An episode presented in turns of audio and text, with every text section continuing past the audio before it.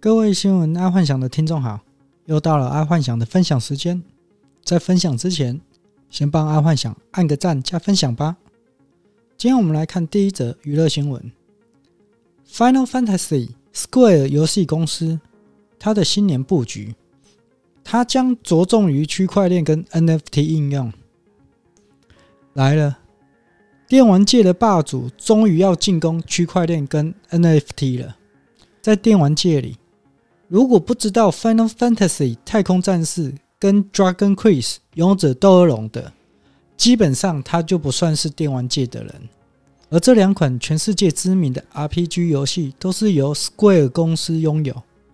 那假设 Square 公司在发行 NFT 之后，它取得巨大的成功，这将会带动其他像 Koei、Bandai 跟 Sega 这些拥有大量电玩 IP 的公司投入。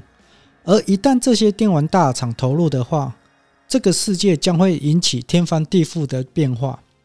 因为要知道哦，这些电玩公司所制作的线上游戏，他们光是在二手市场所卖的虚拟宝物，基本上就可以赚翻天了，而不用发行什么数字货币或 NFT。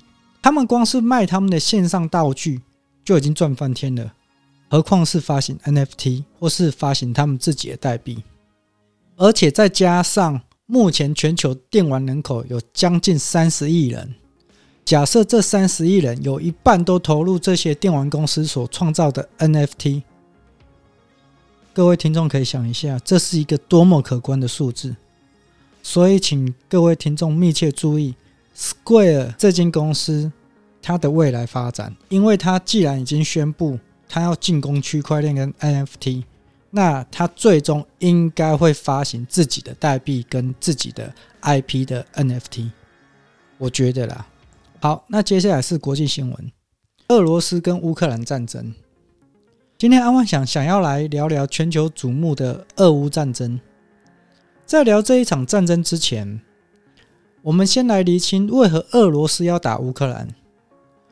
俄罗斯跟乌克兰本来就是系出同门。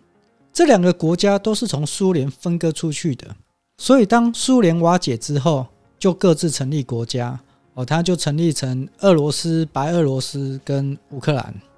但为何到今天俄罗斯才硬要拿回乌克兰？很简单，因为俄罗斯被威胁了。当初苏联还在的时候，那时候欧洲十二国。就是美国、加拿大、比利时、法国、卢森堡、荷兰、英国、丹麦、挪威、冰岛、葡萄牙跟意大利，他们在华盛顿签署了北大西洋公约，简称为北约组织。这个北约组织基本上就是要对抗苏联用的，而北约组织会员国基本上为生命共同体，也就是不管哪个会员国，他们被打、被侵略。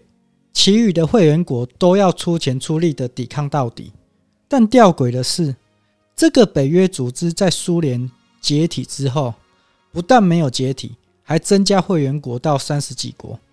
但这三十几国并不包含乌克兰跟俄罗斯，而乌克兰目前是属于亲美派，所以乌克兰一直想要加入北约组织。那听众听到这里，应该猜得到为何俄罗斯在这几年突然想要打乌克兰了吧？因为整个欧洲都连接着白俄罗斯跟乌克兰这两个国家，欧洲国家的人一定要经过这两个国家才能进入到俄罗斯。那一旦乌克兰加入了北约组织，以后北约组织基本上就可以在俄罗斯的门口设置军队跟飞弹了。俄罗斯普丁怎么可能会让这种事情发生？所以普丁才会频频对乌克兰呛声。不过这一次，普丁手段之高明，对比全世界的领导人，高攀立下。为何阿幻想会这样说？基本上，俄罗斯普丁他并没有说他要打乌克兰，他说他都在演习。是全世界的领导人认为普丁要打乌克兰。甚至美国总统还幻想说，普丁已经打了乌克兰。然后就在昨天，普丁他说他支持乌克兰东边两个地区独立，分别是顿内茨克共和国和卢甘斯克共和国。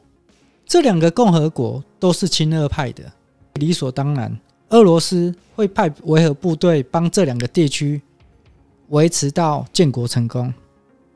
这一招算是放大绝了啦，而且造成全球的领导人都只能嘴炮跟经济制裁俄罗斯，但都出不了军队去帮乌克兰，因为刚刚说的这个顿内茨克共和国跟卢甘斯克共和国这两个共和国目前还算是属于乌克兰的领土，而从二零一四年开始，这两个共和国就一直跟乌克兰有相当多的冲突。所以，普丁宣布这两个共和国为国家的时候，他为了确保这两个国家不被乌克兰攻打，所以他派了维和部队进驻。这个完全没有问题，因为全球的国家都知道，当一个国家发生内战，其他国家包括联合国跟北约组织是不能干预的，除非有请求协助。但偏偏这两个共和国请求协助的对象又是俄罗斯。所以，俄罗斯军队就光明正大进入了乌克兰顿内茨克跟卢甘斯克共和国，然后普丁在兵不见血刃之下入主了乌克兰。这个普丁呢，我觉得他一定有读过《孙子兵法》，实在太高明了，太高招了。那假设之后普丁私下又造谣，让乌克兰攻打了。顿内茨克跟卢甘斯克共和国，那俄罗斯真的就可以名正言顺的去打乌克兰了，因为他说我不可以让这两个地区被灭国，所以我要帮这两个地区打回去。俄罗斯就可以名正言顺的出兵乌克兰了。那其他国家怎么办？其他国家他也只能对俄罗斯做做经济制裁的样子，但也不能怎么样了。我觉得这个真的是高招，高招，真高招。话又说回来，其实乌克兰的状况有点像台湾的状况，可以密切注意一下美国如何处理这一件事情，就可以知道未来台湾会被如何处理了。好，今天阿幻想就跟各位分享到这，记得帮阿幻想按赞加分享哦。晚安，拜拜。